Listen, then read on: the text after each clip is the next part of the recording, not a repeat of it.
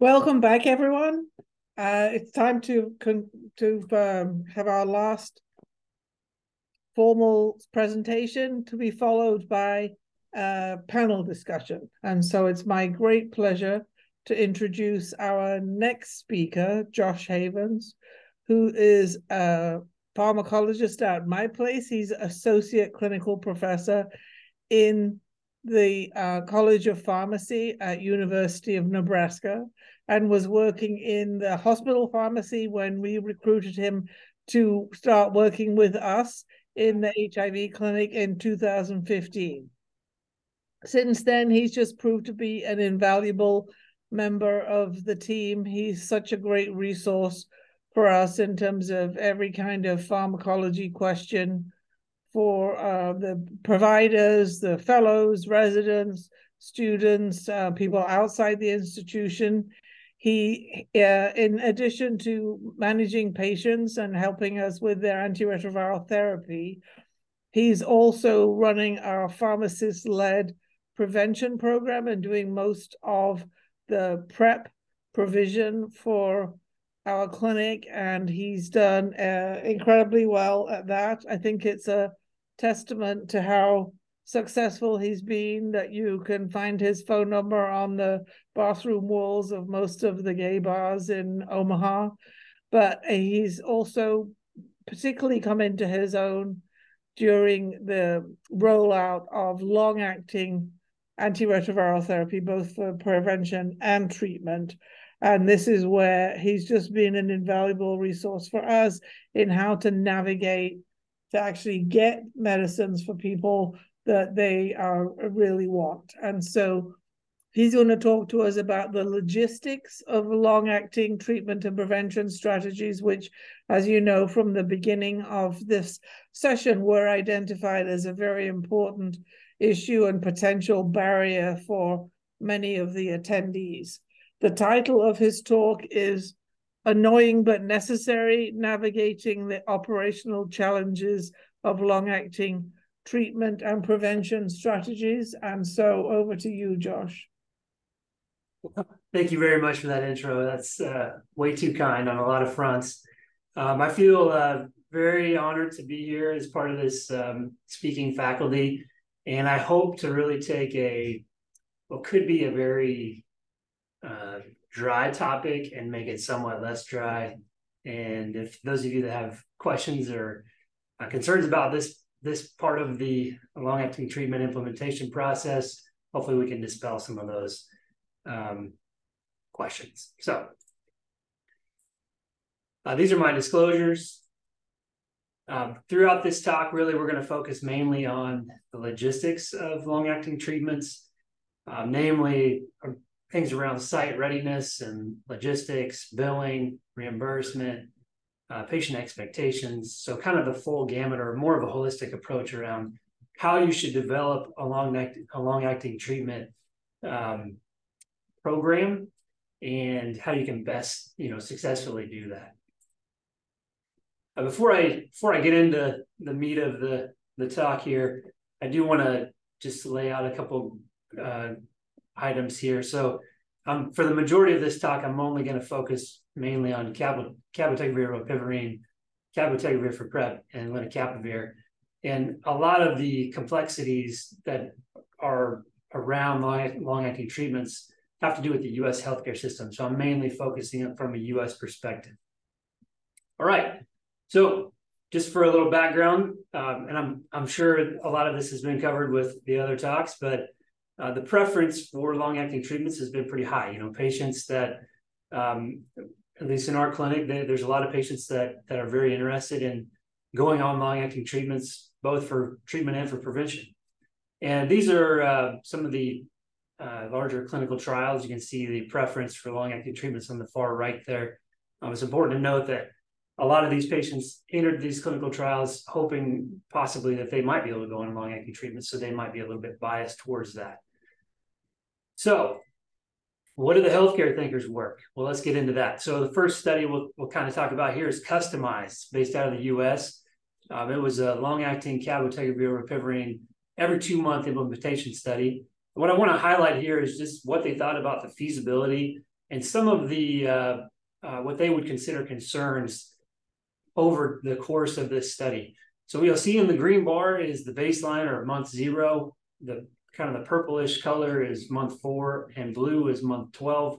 Um, the feasibility in general is pretty high, and I've highlighted the um, the ease of administration for cabotegravir rilpivirine. You see there was some concerns up front, and that got better with time. Similarly, on the right side, you can see some of the barriers that at baseline in the green, there was a decent amount of percentage of barriers that were reported or, or concerns that they had. But over time, generally those lessened over the course of a year. So that was in the US. This is in the EU, so CARISEL. Almost similar in terms of the design of, of that study. Um, what I'm highlighting here is the barriers reported at month one on the left and month five on the right. And I specifically wanted to highlight the logistical barriers that they noted. So uh, in the 50% range, you can see staffing and scheduling and you know storage of the medicine, visits, um, things like that were about 50% of the time.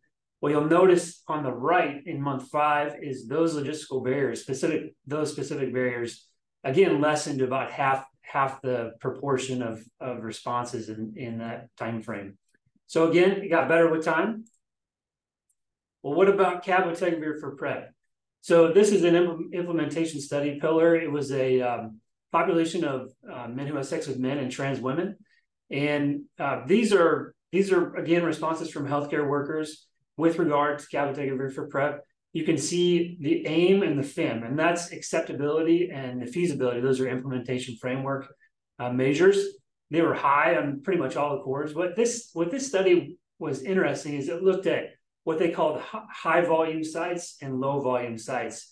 And what you'll notice is the low volume sites reported higher measures for AIM and FIM.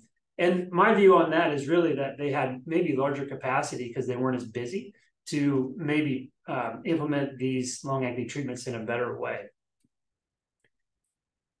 So this gets into, to, to really the meat of the whole talk. And that's what I'm going to call the constructs of long acting implementation.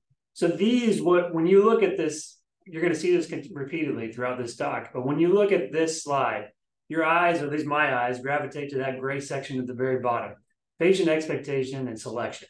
So oftentimes what we what we see is patients are very excited, right? They come in, they might want it. Uh, we as providers sometimes are very excited about the possibility of using long-acting um, agents as well. But oftentimes we need to take a step back, right? We want to look at how can we make sure that we mitigate any problems that long-acting treatments you know you might uh, um, might occur during the course of somebody's long-acting treatment course so what we need to start is really in the big blue circle so site logistics and readiness if you don't really start from the bottom think of it as a pyramid right if you don't have the base layer ready you can't really progress up to the top so we're going to start with that within this site logistics and readiness, we have kind of what I'm calling four different boxes. We got the environment itself, so the clinic space and the staffing. We have the drug access and billing support. We have where do you store this drug, so the inventory management. And then we also have the workflow. How does a patient fit into the workflow of that clinic, right? And every clinic is different. But throughout that process, you got to think about every single step along that way, right? And then most importantly, how are you going to track them afterwards and retain them in care? So we'll go through each one of those separately. So the first one, mainly about the environment, the rooms. What do you want in a good room for long-acting treatments? You want a private space. You want a decent amount of space, right? You want the right supplies. So do you have an exam table, for example? Do you have access to two-inch needles, which are currently on back order and hard to find? So things things that you need to think about from from a from a, a clinic standpoint, and then really importantly, which we'll keep talking about throughout the course of this talk, is staff. Do you have the right staff in pretty much all areas areas of the patient's route throughout that long acting treatment course? And in doing that, how do you how do you train those staff and provide some consistency across that whole process so that there's no gaps in care along the way? And then you got to think about where the workflow that is involved in this, and can your clinic feasibly scale it up to whatever level to whatever level you're desiring, or at all, right? So, first question I would ask myself is, can can we accommodate changes in our clinic schedules to even do long acting treatment, right? The second is do we have the staff currently to do some of the to actually implement those treatments in a in the best way for the patient. And then lastly, at what rate can we can we scale up long acting treatments? So on the last point, I really wanted to do kind of like a pro forma document of sort. So what I what I did here was I took a uh, mock clinic, right? So we have 500 HIV or people with HIV that are on treatment, and we have 50 patients that are on PrEP. And we're just going to assume that that base amount of people stays the same and 5% growth across the year, uh, each year over five years. So what you'll notice here, and I'm not going to go over the details of this graph, you can kind of look at it um, as you please, but then afterwards as well. In general, you get a an increase in 312 visits over five years. Okay. And when you think about that in terms of time, right, you have, let's just call it 30 minutes per visit, just on average. That's 156 hours that you're adding already on top of what you're currently used to. And if you make that in simple terms of a, just a, pay, a standard, very controlled patient on oral therapy, that's about an increase equivalent of 142 patients over five years on oral treatment. So just to put it in perspective, what I'm not even including in this table is the amount of time that it takes to do benefit investigation, patient tracking, so trying to trying to get people in for you know with transport and all kinds of other case management needs. Those um, time requirements we anticipate might require an additional 15 minutes per patient per week in just our very basic um, math. So things to think about when you're thinking about how do you scale this up in the best way. And then you have drug access and billing support. We have a whole section on this, right? So I'm going to kind of briefly go over this, but I want you to think about it as an institutional um, process here. So first off, this is this is mainly around our institution and what we had to think about going through. Does my institution have a formulary? Is the drug even on the formulary? Do we need to go through a process to even be able to order it? And then once you get past that, does your wholesaler actually carry it? You know, can you order it from the wholesaler if you're going to do buy and bill? And if you're not going to do buy and bill and you're going to do white bagging, does your institution even allow white bag products to come to your institution? Those are patient labeled, they come from a different place. Our institution does not. And then once you get past that, you got to think about your billing. Do you have the billing code set up correctly in, in your EHR? And then you have all the staff and all the support that you need along the way to get that, that accomplished. And then at, from an EHR perspective, you got you got to think about how is there ways that we can use or leverage our EHR to maximize the efficiencies of the, the long-acting treatment? Can you integrate certain functions or builds within the EHR to make that more of a smooth, uh, streamlined process? Then you got to think about storage. So, do you? The simple question is, do you have a refrigerator for a cab rilpivirine? Um, if you don't have that, you might have to go buy one, right? So you got to think about those kind of things. And then on the inventory side, you if you're going to do buy and bill, you got to think about okay, at what, at what rate am I going to buy the drug? How am I going to keep track of the inventory to make sure that I have the drug there when the patient comes or needs to come? How many should I have on hand? What's your par level? And then if you're going to do both buy and bill and white bagging or patient assistance, those drugs come patient labeled specifically specifically for the patient. So you might have to keep two separate inventories. Do you have the capacity to keep those two separate inventories? All right, second level of my constructs here is coverage and access. And the first uh, audience response question is right here. And I'll pause. Go ahead and take a few seconds to answer this. The question is drug coverage and access are the same thing, true or false?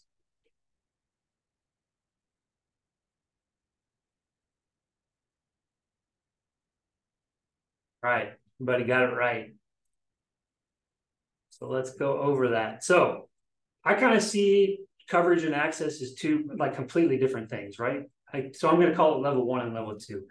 Insurance coverage is generally good, but it comes with a lot of caveats, right? So on paper, you might look at, or online, you might look at the formulary for a specific plan and it might say uh, cabotegravir is covered, but you might have to do a prior auth, you might have to do step therapy, and that process can be time consuming and burdensome sometimes. So you, you have to be aware of that, right? But that's only the first step. The second step is can you actually get the drug? Isn't it feasible? Is it feasible to to go that route or with that with that specific medicine for the patient, for the facility, for the provider? Those are all questions you have to to think about. And oftentimes the drug access piece comes into more of how the coverage is structured. Is it in a pharmacy benefit? Is it in a medical benefit? Where do you get the medicine? How does the plan determine uh, where you get the medicine? And those can all impact um, how how you uh, how you access the drug for for each patient specifically. So real quick here, this is my level one insurance coverage. Um, on the left, you'll see there's really well, there's a divergence here. There's two routes really that you can go, and maybe a third with lenacapavir. So on the left, you'll see manu- that you can go through the manufacturer processes to do the in- initial insurance coverage determination. And really, um, on the cabotegravir, rilpivirine, and Capvar Prep um, side, it's ViiV Connect, and that's their their program um, for those specific drugs. Um, and then that that process you can do online or on paper and then the manufacturer they will they will do some of the coverage determination and give you a fax back that says it's covered as a pharmacy benefit or a medical benefit and you can go through this route or that route. And this is the coverage. This is their deductible. This is their out of pocket so it gives you all the details right? And then you can present that to the patient and uh, decide whether it's right for them. On the right side you can do more of the clinic based focus which is what we do as our at our institution. So we have a whole department that does this for us. They've already kind of been um, part of the process. We just added long acting treatments from the HIV clinic into this process as well. It's really the same way. It's just who's taking responsibility of those processes. And then once you get all that, and maybe the patient decides we're gonna we're gonna go forward, then you can think about level two.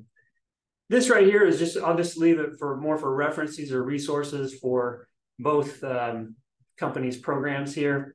And with the links, you can look through those um, as you see fit. Uh, but this is level two. This is the drug access. And I, I note three, and I have a separate slide on the fourth. There's really four different routes or how to source the drug. So when you look at the left-hand side, we're going to talk about buy and bill. And basically, basically what that is is your your facility or your clinic buys the drug, and then you administer it and you bill for it appropriately. The white bag and the alternative site are kind of the same thing. It's just really a difference of where the drug gets shipped. So a white bag product is when the clinic would order the drug to a specialty pharmacy.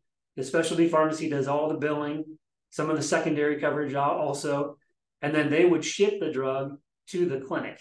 And the clinic would administer the drug and bill for the administration of the drug. An alternative site is really using, say, like an infusion center or a different type of healthcare facility besides the clinic to um, administer the drug. And that the thing, the important thing to note here is on the buy and bill side of things on the far left, everything is done at one facility. Right, it's a lot of work, but it's all done in one facility.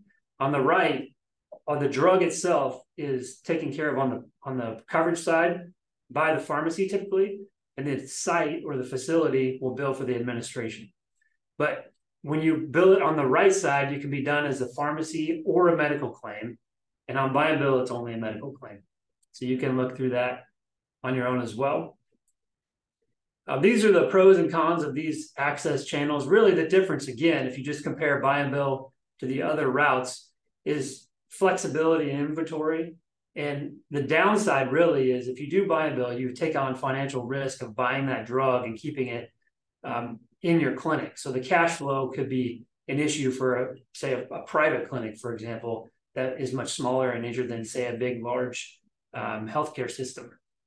Um, so the white bagging and alternative sites are really um, nice or geared towards those smaller facilities where they may not have the staff or the financial means to take on all the the logistical processes of acquiring the drug on their own, doing all the coverage determination, billing for it, all that sort of thing.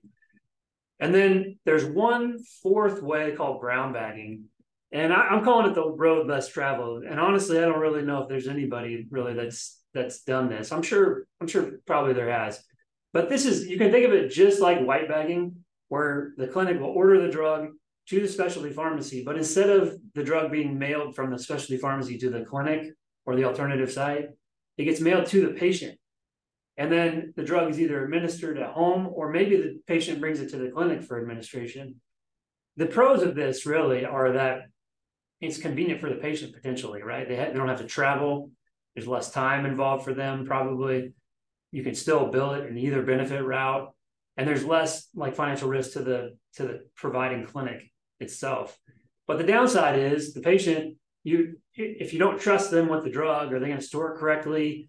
Are they going to accidentally enter, you know, just decide to inject it themselves? Um, you're dependent on them receiving the drug, so like delivery challenges, stuff like that.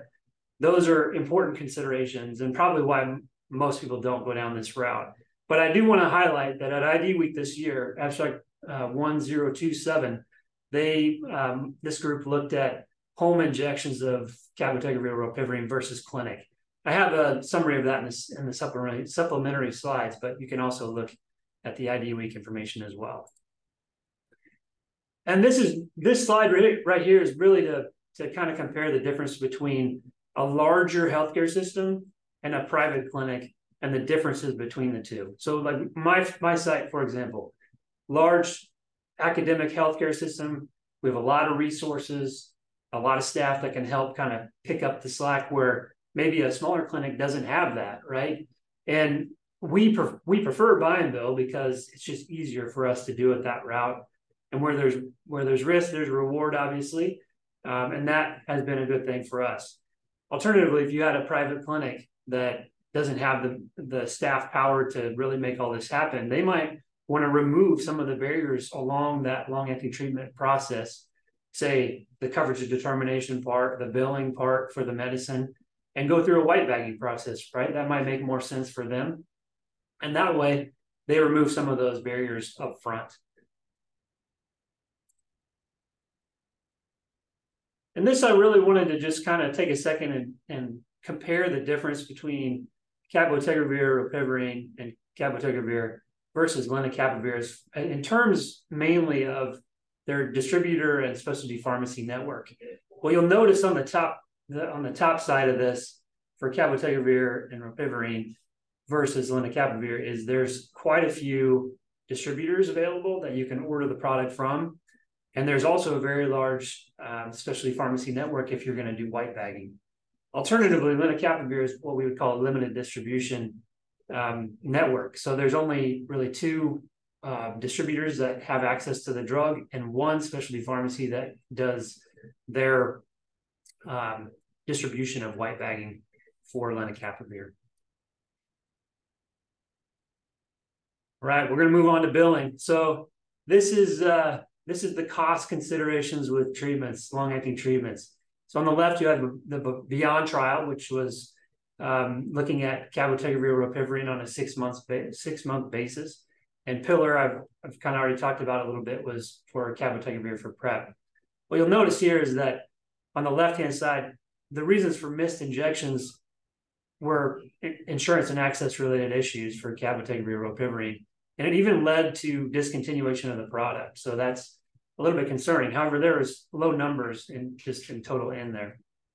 On the right side, you can see that um, these the sites that were providing uh, cabotegravir for PrEP on 50% occasion, they're they're concerned about the cost of the drug, which really leads to more of a patient expectation uh, mindset. And if you understand the billing side, the coverage determination, and the billing side, you can give the patients a better expectation of what it might look like after they start, right? So I wanted to take a second and just talk about pharmacy and medical benefits. So really the main difference is when the cost sharing occurs. So on the pharmacy benefits, very similar to what you're used to with, say, an oral antiretroviral therapy. You send the prescription to a pharmacy, the pharmacy bills their their insurance through the pharmacy claim. They might have a copay card, for example, that picks up the secondary, and the patient walks out of there maybe with a zero copay, and they don't know any different, right? That's just uh, how it how it works. So the adjudication of that claim happens in real time. Okay. On the medical side, it's a little bit different. It's a delayed adjudication. So the patient receives the drug and then they receive the bill later, right? So we can give them some sort of expectation of what that cost might be, but we can't give them to 100% certainty what it, what what it will be. So when you think about this, the patient's cost sharing is prior to administration on the pharmacy benefit and after administration on the medical benefit. But again, that's only just for the drug. So you got to think about is there a cost for the administration? Because that would come on the medical side potentially. Is there a cost for the visit itself? And do they even qualify for the savings program? Uh, which all things you need to think about as you go through this process. So I wanted to look at the difference of cost for each of these treatments. And I'm not going to go over each one in particular. I do want to highlight that the um, oral lead-in for um, uh, cabotegravir and rilpivirine um, whether it's for prep or treatment, is is free. And I have another slide on bridging that I can talk about um, here in a little bit as well. But if you just compare, if you look at the box on the bottom here, there's oral comparisons.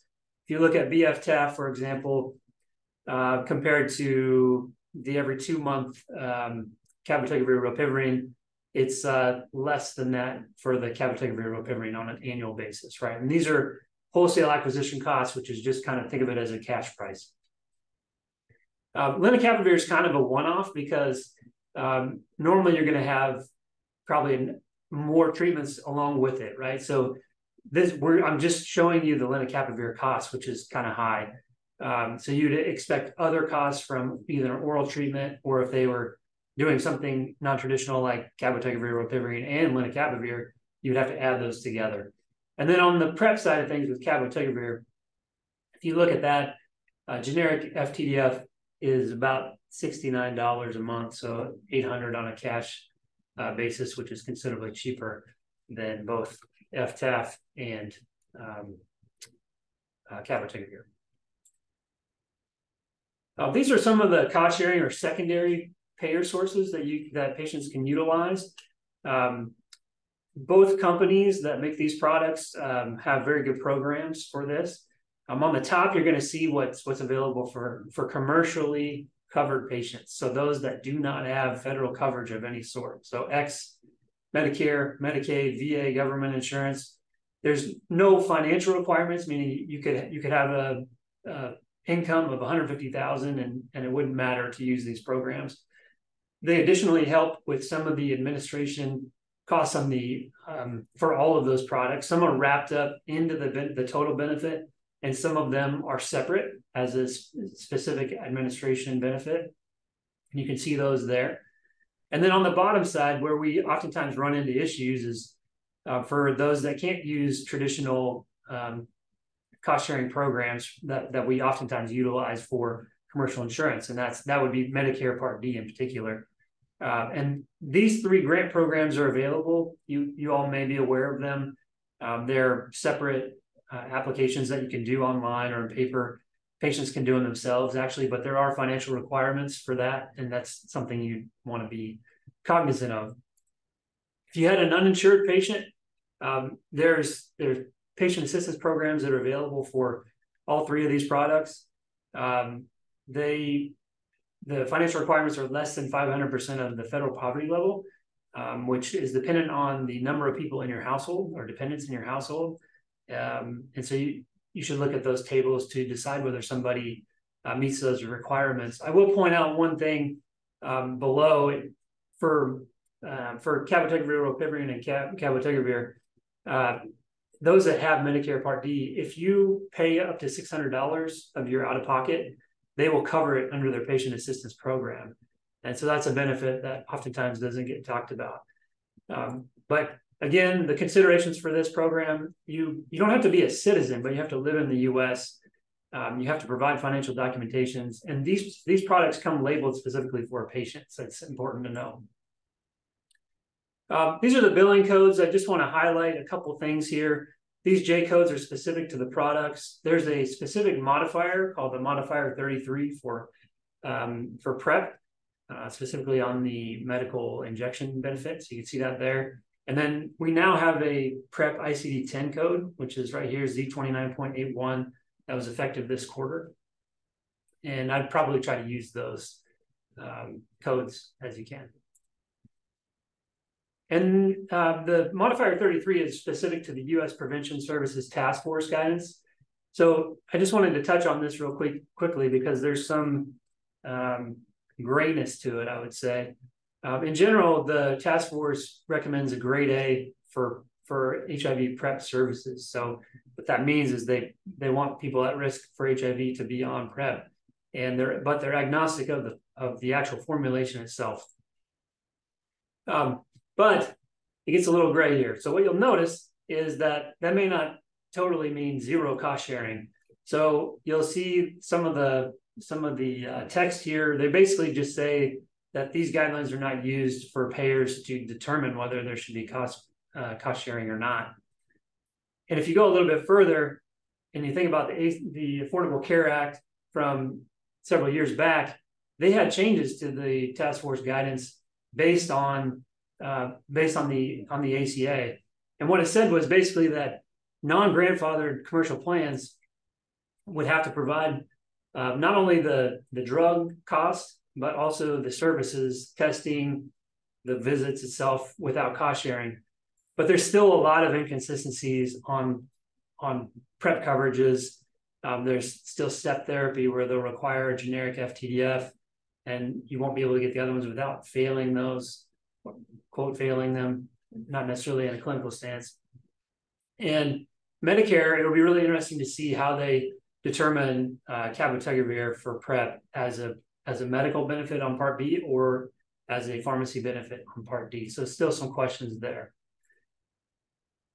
And on, on the treatment side, HIV treatment side, you have to think about state ADAP programs. So ADAPs are AIDS drug assistance programs. They're a bucket of the Ryan White federal monies.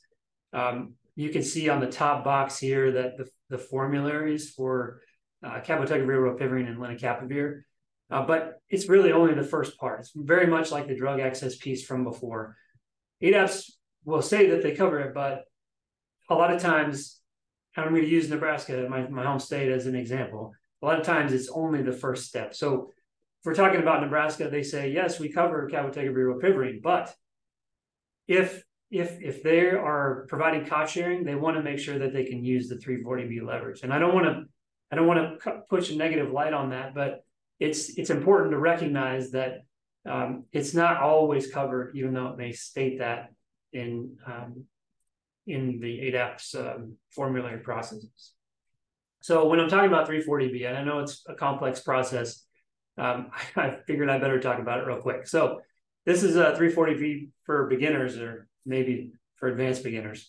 So really the difference here is there's a bunch of different types of covered entities that could be that could qualify for 340B. And basically, when you qualify for 340B, you can receive, um, you can buy medicines at a cheaper cost than normal. So there's a discount on the cost, right? And still be able to bill the, for the drug at the same rate. So in, in essence, you get a larger margin, right?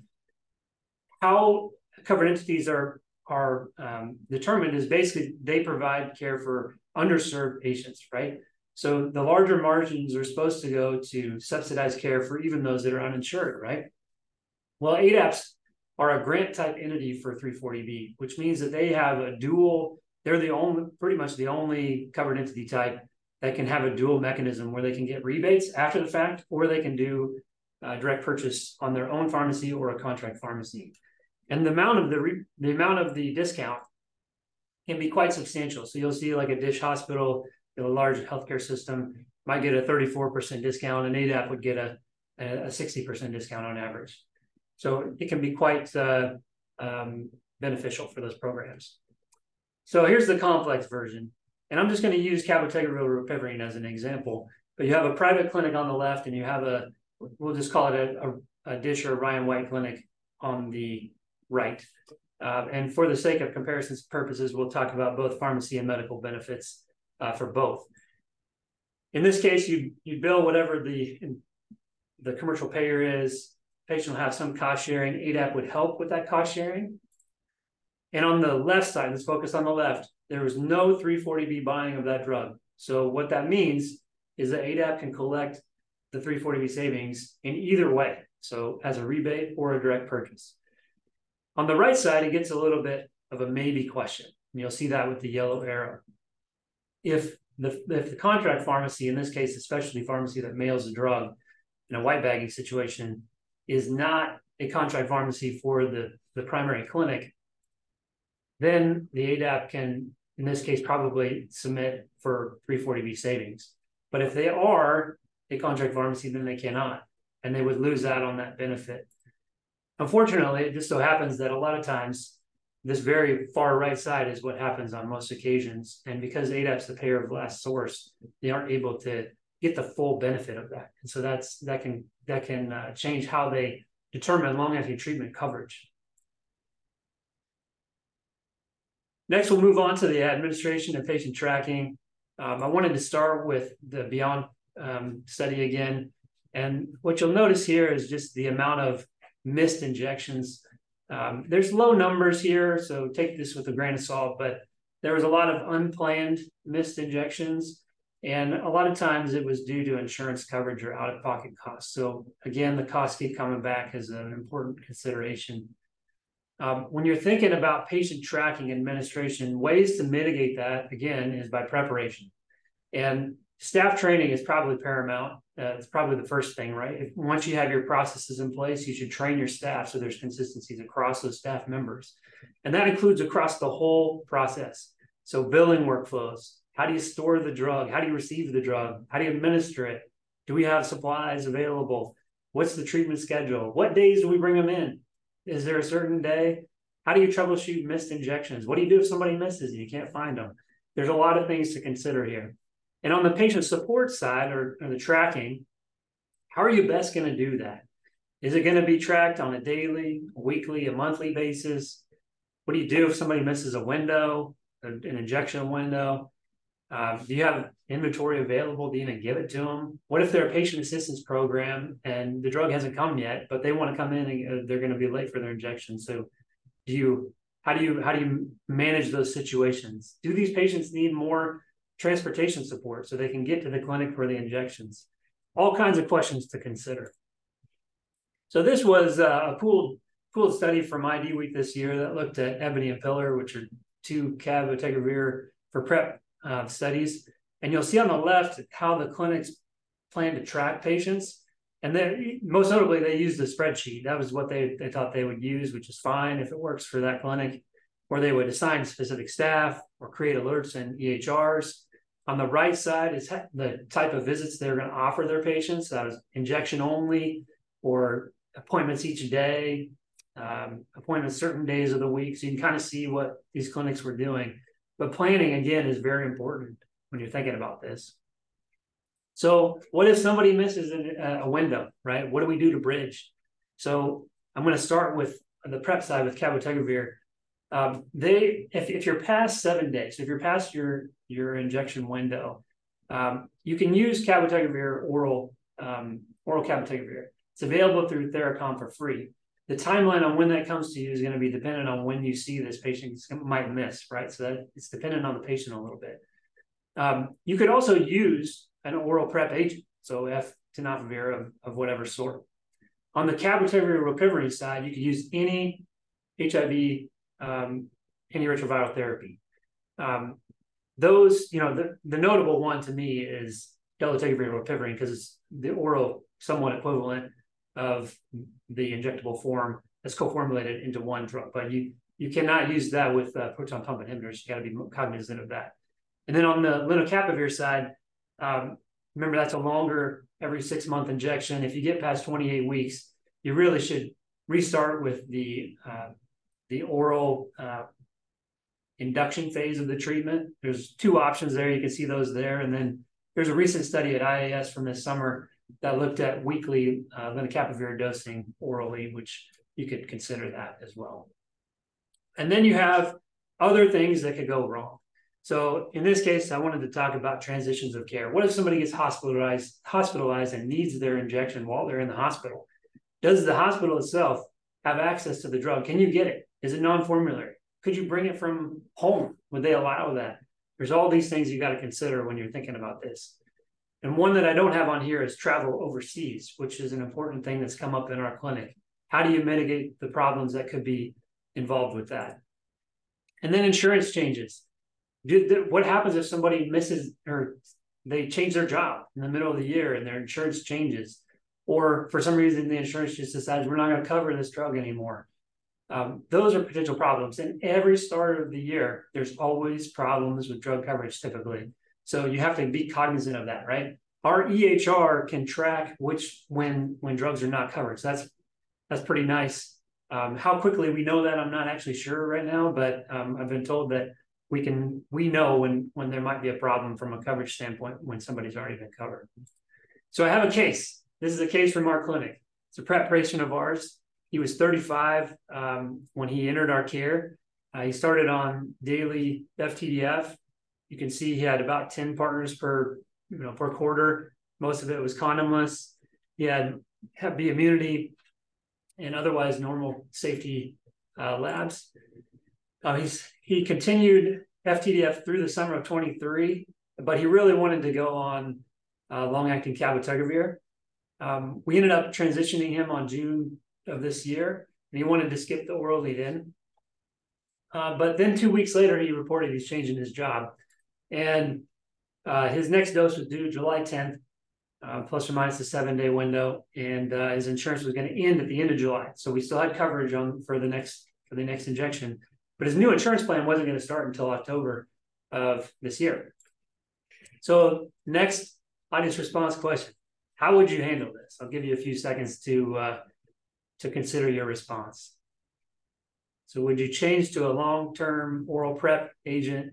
Would you change uh, to an oral prep uh, option until you know the coverage for long-acting is restored, or would you continue with a patient assistance program, or you really have no idea?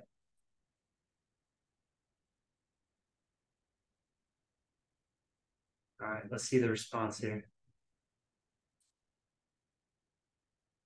Right? So a nice mix of, of options here. I'm going to go through each of these specifically. So. All right, so you could transition back to oral prep, whether it's in a long-term fashion or more transitory, you know, I think it depends on the case itself. You could access oral cab. Can get up to two months free through Theracom, which just call them up and order it, and they'll send it to you. And that can be sent to the patient or to the clinic. You could give somebody oral um, uh, F tenofovir products. So this patient in particular had 90 days of FTDF, but he really wanted to stay on long-acting cabotegravir. You could go through other assistance networks. So he's technically uninsured in this case, and he was under the limits for patient assistance. So we ended up going that route, and that was a feasible route to go. But as you'll see in this next slide, it wasn't. It didn't come without cost. So you'll see the the second row there is his first shot. The second or the third is his second shot, and then the fourth row there is was the next one after that. And he was approved for free drug, but he still had cost of lab, cost of the injection, which amounted to 407 bucks. So he he also had um, uh, 35% discount based on his his financial status through our hospital for some of these costs. So that's important to note that it could have been higher. And then it got better. Then he said, Oh, I'm changing my jobs again, and I won't be eligible until January. And what that meant to us was, okay, we got him covered for through the patient assistance. That's that's good. He was okay with the costs around that. Um, but really, by the time January one hits, we have a two week window to really get it covered. Um, thankfully, the patient assistance program will probably continue throughout that process, but it might be a tight window to consider. All right, and finally, we're on the patient selection and expectation, which again is a very important thing, but probably should be the last part that we consider. And in the essence of time, I'm going to skip this this slide right here uh, and just go to kind of some of the basic highlights of what what criteria you should think about for each of these products. And I'm not going to go over these in detail because they're probably um, talked about quite a bit in the other talks. But in addition to that, I would say one of for me personally is somebody's ability to historically keep appointments is really important. And specifically, I, I want to know does somebody no show, right? And how often do they no show? That's that's a, kind of a key factor for me, almost like an adherence metric. So I did an experiment. I just asked the people in our clinic. I said, "Hey, what what criteria do you think is most relevant for long acting treatments?" And let's rank those and let's weight them and let's come up with some kind of quantitative score to remove the qualitative aspect of who should get the medicine. And this is what I came up with. So you can see our criteria here as a clinic. I just arbitrarily weighted them and I made arbitrary thresholds, but any clinic can do this, right? And you can do this more of like a, a very quick, like, does this person check check the boxes or not? And it might help you, it might make it more burdensome, but it's something that I thought about in the moment and I, I think it could be helpful. So patient expectations are really, really important. And I think if we can educate the patient appropriately at the beginning, it'll mitigate a lot of problems that could happen in the future, right? So planning, again, is very important. Treatment support, very important. The education part, very important.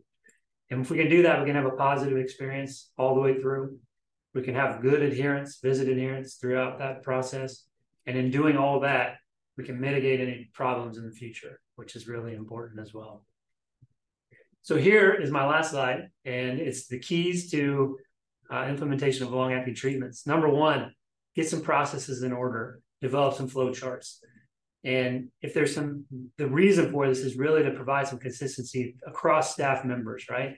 And if somebody's gone for the day, or maybe they're on leave, somebody can easily pick that up and know exactly what needs to be done, um, not only for specific patients, but across the long acting treatment program as a whole establish some billing support people. And that goes for coverage determination and billing of the drug itself or, or the actual visit too.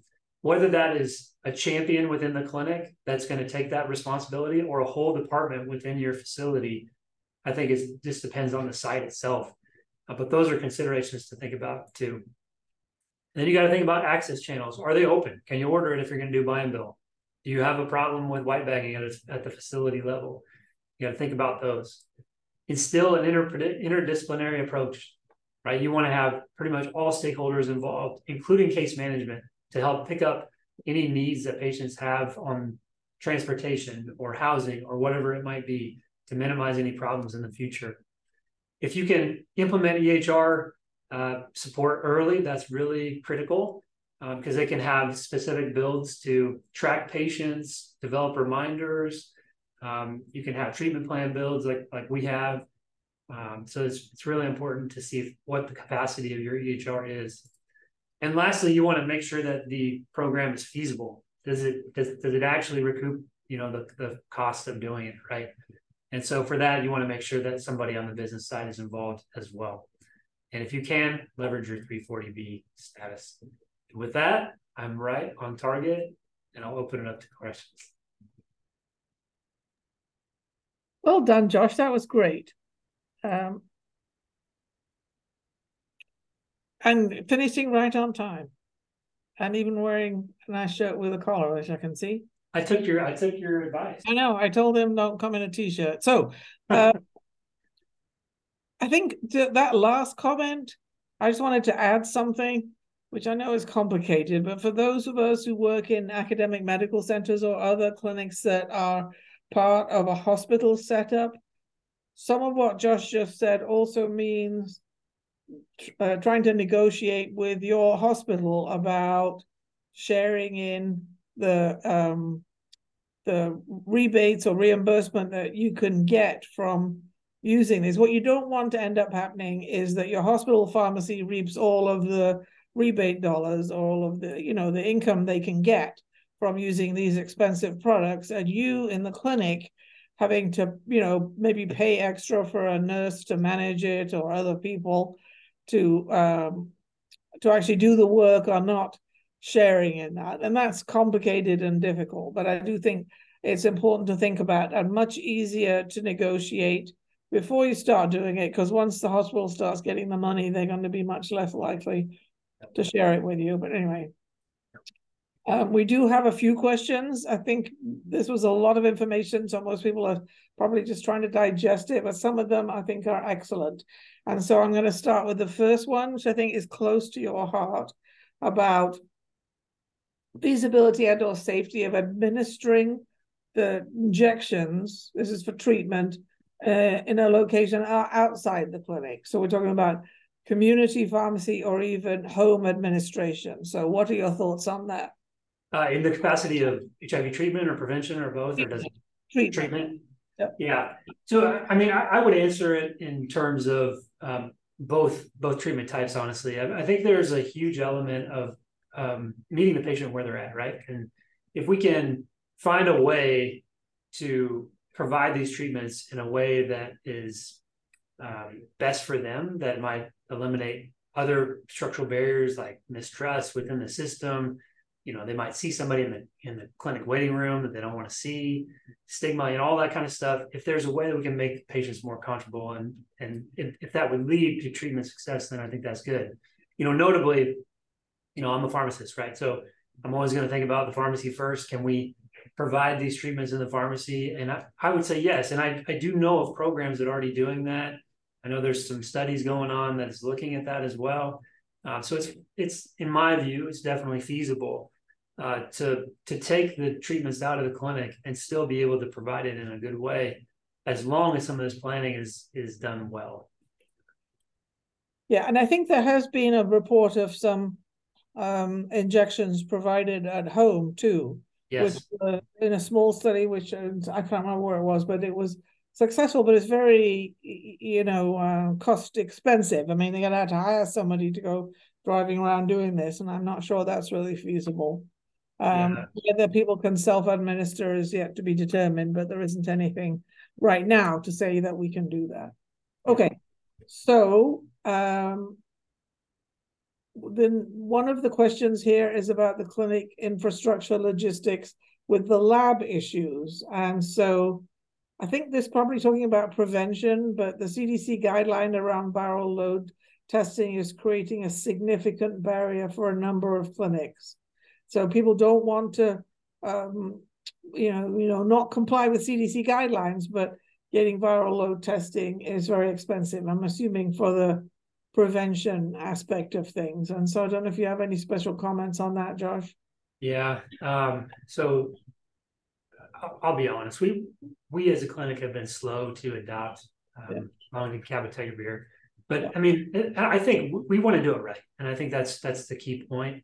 And cost is certainly um, first first and foremost in a lot of patients' minds. You know that with oral therapies, it was the last thing that I worried about, and the first thing that patients worried about. Yeah.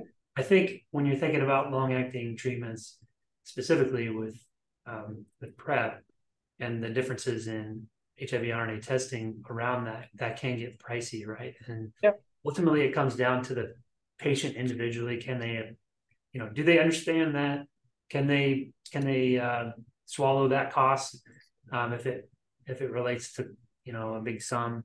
And then um, uh, a lot of times it just depends on their their structure of their plan. Do they have a high deductible plan? Is it a percentage copay, stuff like that? So yep. just depends. Yeah. So uh, that reminds me of a question I was going to ask you. You know, so when people come in and either on prevention or on treatment, and they say, I'm interested in getting these injections, one of the things that they often want to know is how much this is going to cost me. And it's quite difficult to be able to answer that question in my experience. And so sometimes you know you're obviously you, you're there to help me but sometimes it comes down to kind of running a dummy prescription through their insur- insurance and seeing what comes back again. But do you have any guidance for our audience about how to give people some idea of what it might cost them to switch from a daily oral regimen to injections? Just say don't talk about treatment for an example? How do we how do we work that yeah. out? Yeah, I think I think really the, the answer is no, really. But but I would say that the best the best thing in my view is to have a really good process in the coverage determination um, at the very beginning, right? Because you can kind of give patients reasonable expectations of what things might cost based on um, what the insurance comes back with. And a lot of times, the patient savings programs that are available will help considerably to minimize the total cost sharing that somebody would have. But more often than not, it means that the patients could potentially pay more, right, than they're used to. And that's important for them to understand. Yep, completely agree.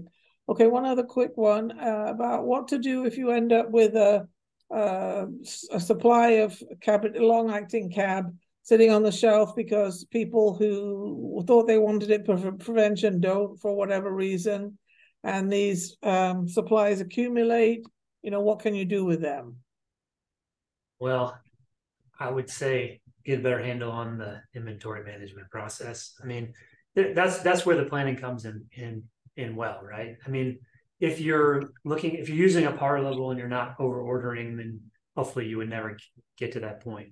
Yeah. But it, I can see where if you got really excited, ordered a bunch of product, and then you know people didn't follow through like you anticipated, that could be a problem for sure. Yep.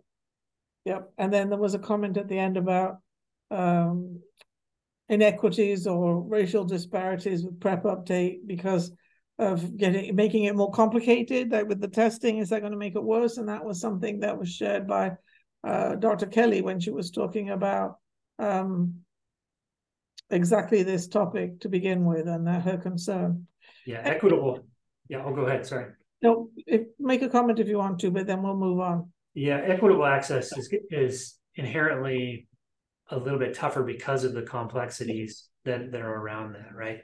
But yep. again, if we if we uh, do a good job of reasonably giving patients good expectations, then we we should be successful.